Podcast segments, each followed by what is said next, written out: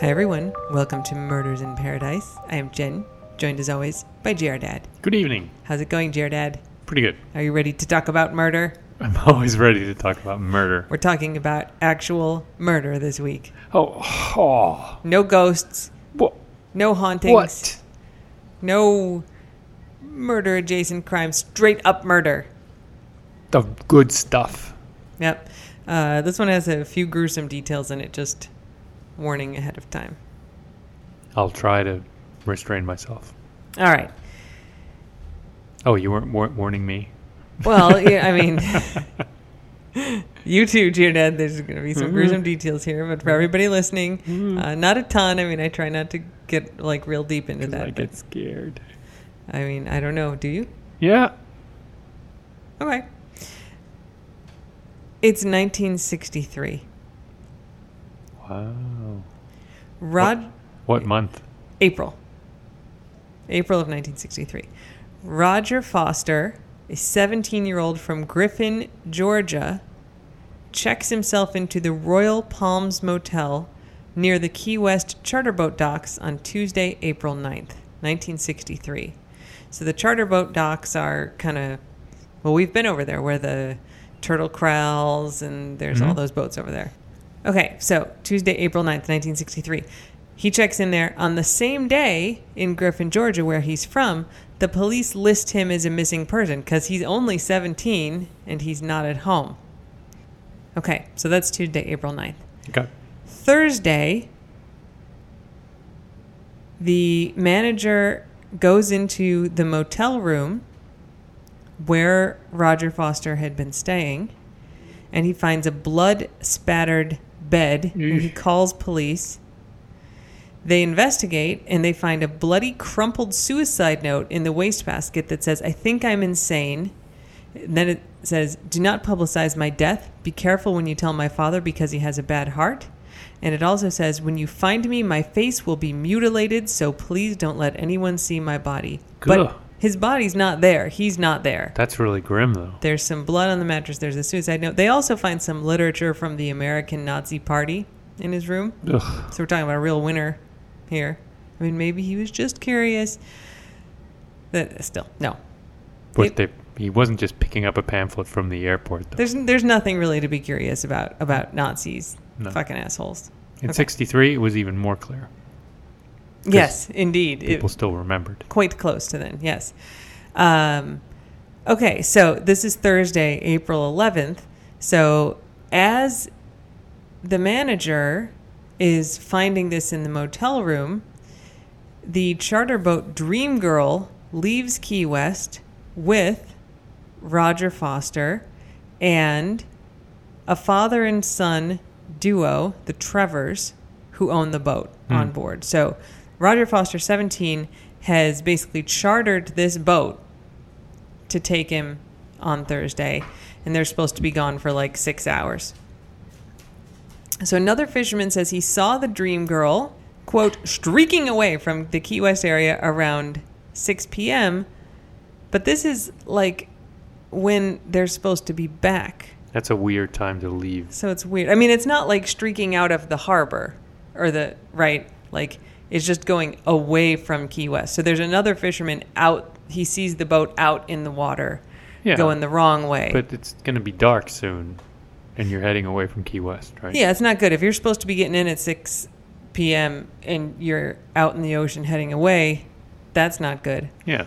An hour later, around 7 p.m., the Coast Guard picks up this partially garbled radio message that says something like dying man on board. Oh. And then there's other radio messages that they say were broadcast by someone who really wasn't familiar with operating a radio with what they called eerie screams of emergency, emergency, emergency that other fishermen picked up. Yeesh. And so this is not good. So the boat obviously has not returned to harbor at 6 p.m. when it was expected. You got these weird radio messages kind of broken up, screaming on there. So the Coast Guard starts a search for the Dream Girl. Um, so Thursday is when it went out. Friday night, they finally spot it. There are planes searching for it, and a plane spots it um, in the Nicholas Channel. It's 20 miles north of Cuba, out by the Marquesa Keys. Wow. Uh, so they send out a patrol boat from Key West to pick up the Dream Girl. Oh, Chief Brody is clearly made quite thirsty by his news.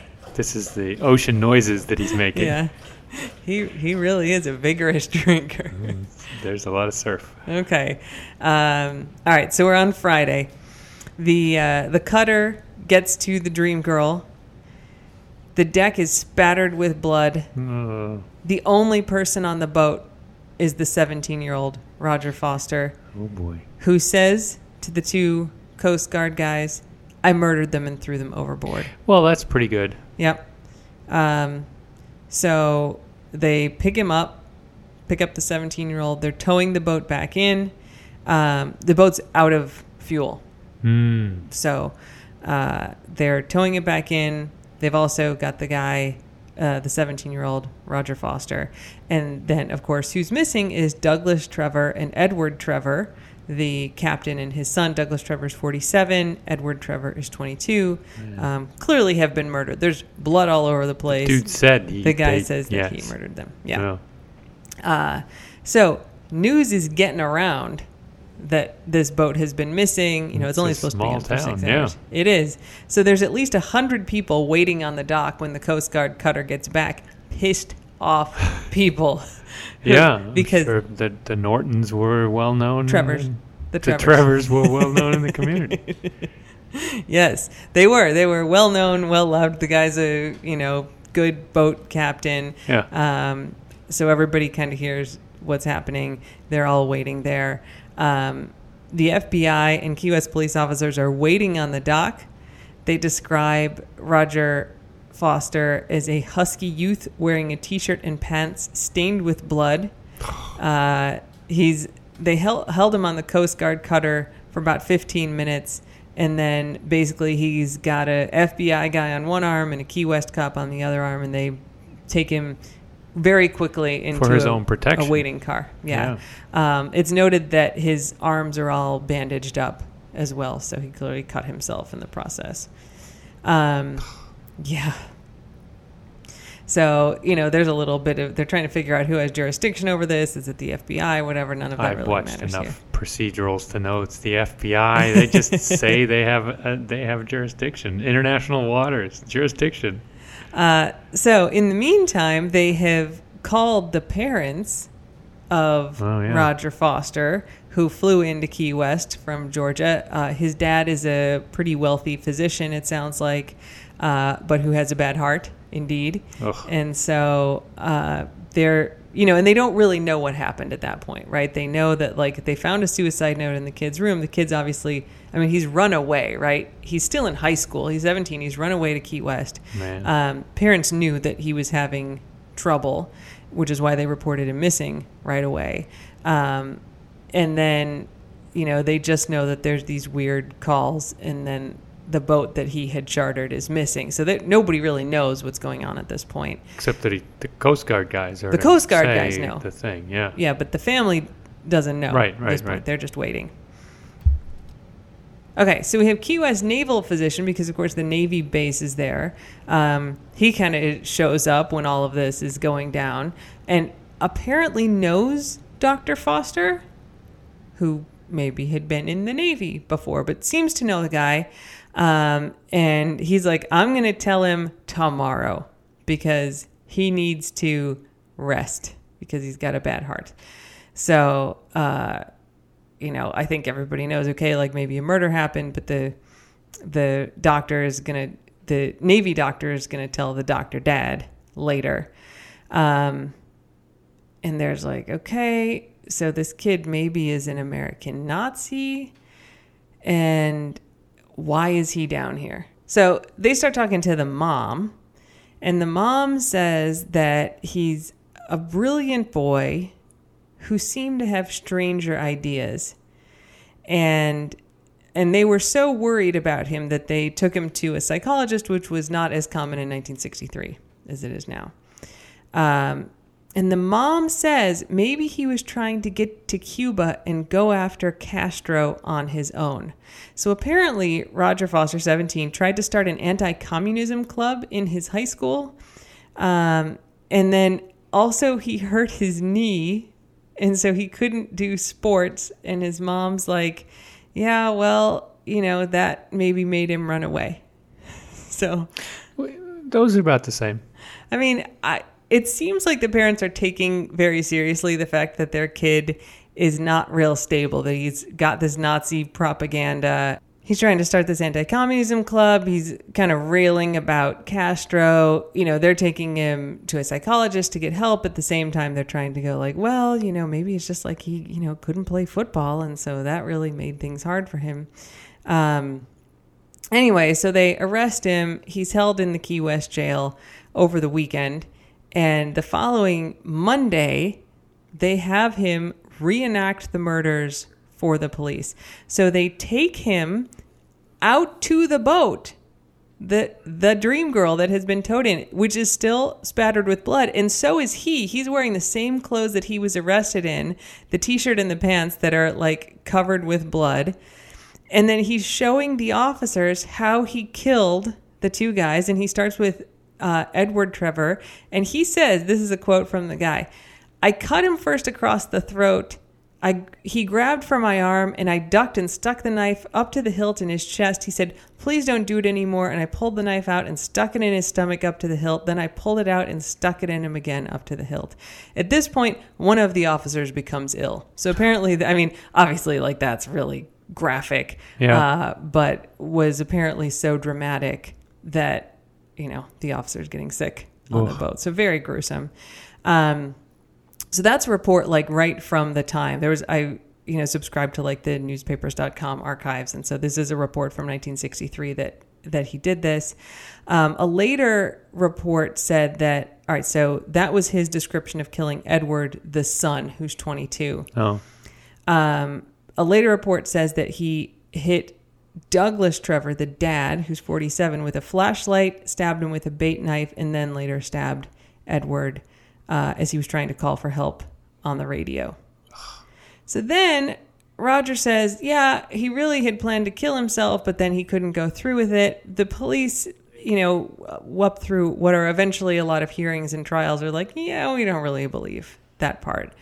Um, yeah, he does have this whole Castro thing, and so there is a lot of thought that maybe he was going to go, that he thought he'd go to Cuba and kill Fidel Castro by himself. he made it most of the way to Cuba and then ran out of gas, right? That's I mean, that's yeah, that's exactly right. What it seems like that that he chartered this boat, uh, and then you know he decides he's going to go to Cuba. I'm sure there's all kinds of crazy stuff. Like he said at some point he was maybe going to tie the anchor to his feet and jump overboard, but it was too heavy. He wanted to go to a remote part of the Caribbean and kill himself. So he's probably acting pretty crazy the whole day and tries to get the Trevors to take him to Cuba and they say no and he somehow gets control over the boat, which is why it was seen heading away from Key West at 6 p.m. when it should have been coming back to Key West. That's the guess. yeah. Uh, he did in a jail cell interview. This is not like the next day, but at some point while he's waiting, told a newsman. This is what it says in 1963. Told a newsman he had no remorse and didn't feel bad about killing the father and son, even though they had been nice to him. He did say he wanted to go to the electric chair though. And this is a consistent thing. Like he's the whole time that he's like in jail and going through trials, he's uh, even though he pleads not guilty, tells his parents that he wants to be executed. Hmm. Got, I mean, guy's got issues, clearly. Duh. Yeah. Uh, so he does eventually plead not guilty by reason of insanity. In 1963, so this was April 63 with the murders. In September of 63, uh, he was found not competent to stand trial. He was committed to a mental hospital. He spent seven years there. And in 1970, uh, he's like, Yeah, I'm better. So let's do this. Um, so they have a sanity hearing. He's rearranged, charged with the murder of Douglas Foster, the dad, um, and does end up standing trial for it. Uh, so he pleads innocent by reason of insanity. Uh, they have a psychiatrist come in that says he absolutely at the time could distinguish between right and wrong. Um, he just didn't really act right. Um, he said that Roger Foster justified the slaying on the grounds that the father and the son stood in the way of him getting to Cuba, where he planned to assassinate Cuban Prime Minister Fidel Castro. He wanted to be recognized as a great man and had no regard for the consequences, said one witness. Um, this doesn't work. On January 15th, 1971, uh, he is found guilty of second degree murder and he's sentenced to life in prison. Okay, so this is a very dramatic story. Yeah. Okay. So here's a little twist. So I was like, okay, well, wow, that's like very dramatic. This guy, I mean, who clearly has some mental health issues, uh, you know, is kind of crazy, but also sort of knows what he's doing, you know, kills these people because they get in the way. You know, the whole story is sort of dramatic. The end. All right, he's found guilty of murder. And then I'm kind of, I'm always interested, like, you know, this was 1963.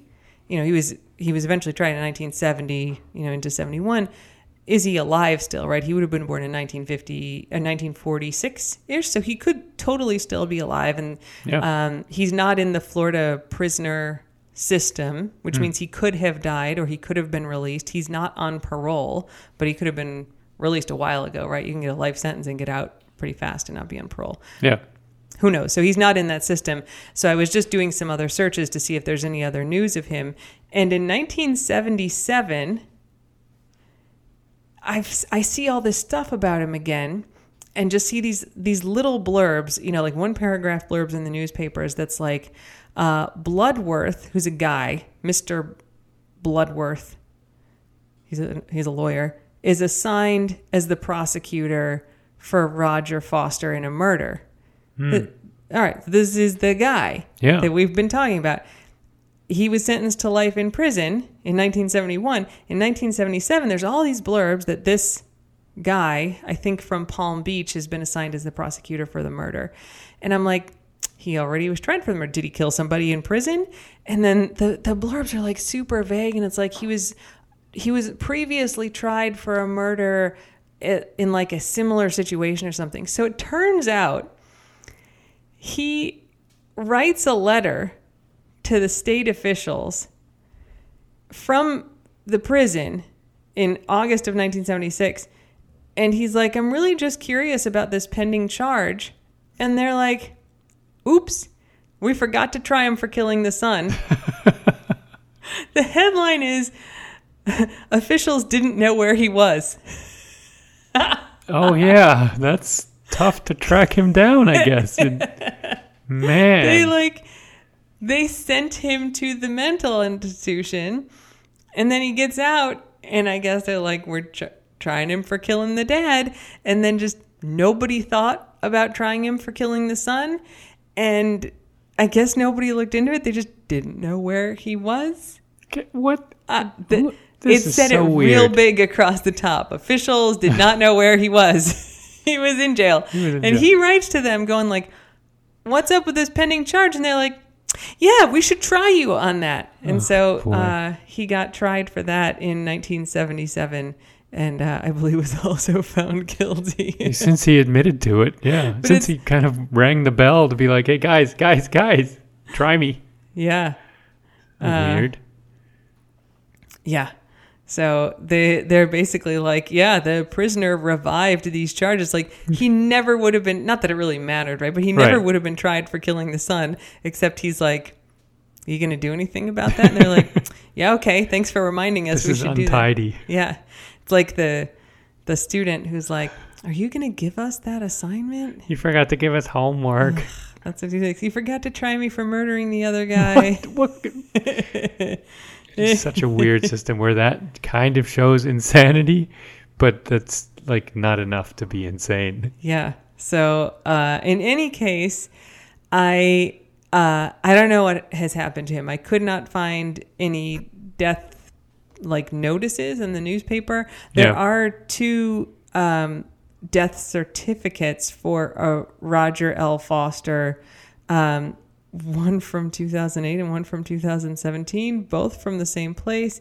I was not able to order those; like they would have to print them and send them to me. Oh. So who Oh, knows? yeah. Uh, he's not in jail anymore though, because you can search the whole uh, offen- uh, prisoner system, the whole Department of Corrections. So people who are on parole, people who are in jail, people who are being held in county jails, everything. Uh, so he's not there, but I don't know. And sometimes, like you'll see, like they have a release database Hmm. that you can search, and so it'll show you like when prisoners were released, and if they die, they get marked as released, Oh, right? Because their bodies are released from released. jail. Um, he's not in there, but that I think the deaths don't go back all that far. So who knows why? But he's not in jail anymore, and there you go. That is this very dramatic case. There's great pictures of this boat. Uh, so this story actually kind of popped up for us because we got a this date in Key West history uh, at the bottom of the Conch Life newsletter that we get every day, and it had a picture, and I think it was the sentencing or the conviction date for the guy. He was finally convicted on on like April 17th of 1971 or something. A big story for a little town. Yeah, very dramatic. Very blood. dramatic. Also, interesting forensics to be like, we're just going to keep him in his bloody shirt and keep the boat all bloody, and then three days later, we're going to have him reenact it. That's yeah. Fine if the guy actually does it. I mean, it is a good way of ensuring that you're going to be able to convict him. Yeah, I probably wouldn't have it anymore. Oh, there, there are like there's some forensic files like from the 90s where they have like home VHS footage that cops took of people like in the house where like the husband shot the wife in bed like reenacting because the husband says, "Oh, it was a mistake. I was sleeping with the gun under my pillow and I accidentally Oh. shot her." And they have him reenact it like in the bed where the wife got shot. So And that that's weird. interesting. That's like testing the alibi, right? But this is just like confirming that he did it. yeah, Man, if he had a lawyer, his lawyer would have said, "No, no, no, we're not doing that." yeah, no kidding. Maybe he refused a lawyer. Yeah, who knows? I mean, The guy was apparently he was crazy. He, I, I mean, he was right. Like he was committed. He was committed for seven years, right. uh, but knew better. what he was doing was wrong. Of course. Yeah. Yeah. You ready for a dog palate cleanser? Uh, yep. March 30th, 2020. So this is a fairly new one. A man allegedly teaching his dog to drive was arrested after leading troopers on a high-speed chase.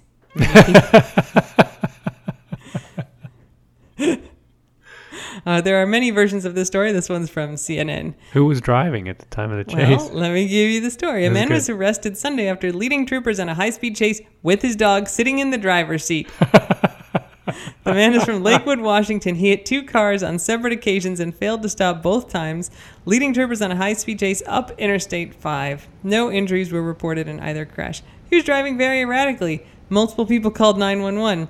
He was driving absolutely recklessly. The pursuit ensued at 109 miles an hour. wow. One of the troopers attempted to corner the suspect's car, looked inside, and realized a pit bull was sitting in the driver's seat while the suspect steered. I see. I. I think someone must have been on the gas pedal because a pit bull doesn't have legs that long. That's true. Maybe it was a brick. Maybe that's why they were going so fast. Or cruise control. At some point, he uh, left the road and went on to like a biker runner trail. Well, because squirrel. I mean, fortunately, there was nobody on it. Uh, they used spike strips, and that ended the pursuit. They uh, they asked him what the hell he was doing, and he said he was trying to teach his dog how to drive.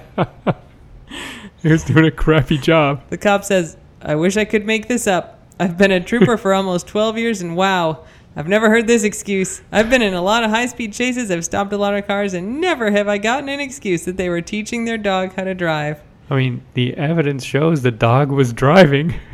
Washington State Patrol charged the man with reckless endangerment, hit and run, driving under the influence, shocker, and felony eluding. His bond was set at 8500 and he's set to appear in court on March 30th. As for the dog, the police said the dog was, quote, a very sweet girl and was taken to the animal shelter after her owner was arrested. Nah, that's nice. So, dog not facing any consequences from She's innocent. her experience learning how to drive. She, the dog is totally innocent. Case Dog's closed. like, this is the most exciting thing that has happened to me in my life. wow. Imagine sticking your head out the window at 109 miles an hour. the guy was reaching over and steering. Oh my god. No wonder he went off the road. Yeah, well, he couldn't reach the brake probably either, right? He could only hit the gas because it's. He like a might have had the cruise control, but that doesn't have a brake on it. Yeah. Yeah, 109. Can you set the cruise control at 109 miles an I hour? have not tried. Yeah, I, well. to, uh, to be honest, don't don't try that. but I'm not teaching any of our dogs to drive. no, that would be bad. Fink is a driving instructor, I think. She's just an Uber driver. Oh yeah, standards are different. Well, everyone, uh, stay at home, wash your hands, be good, and until next week, don't conk out. Don't conk out. Bye. Bye.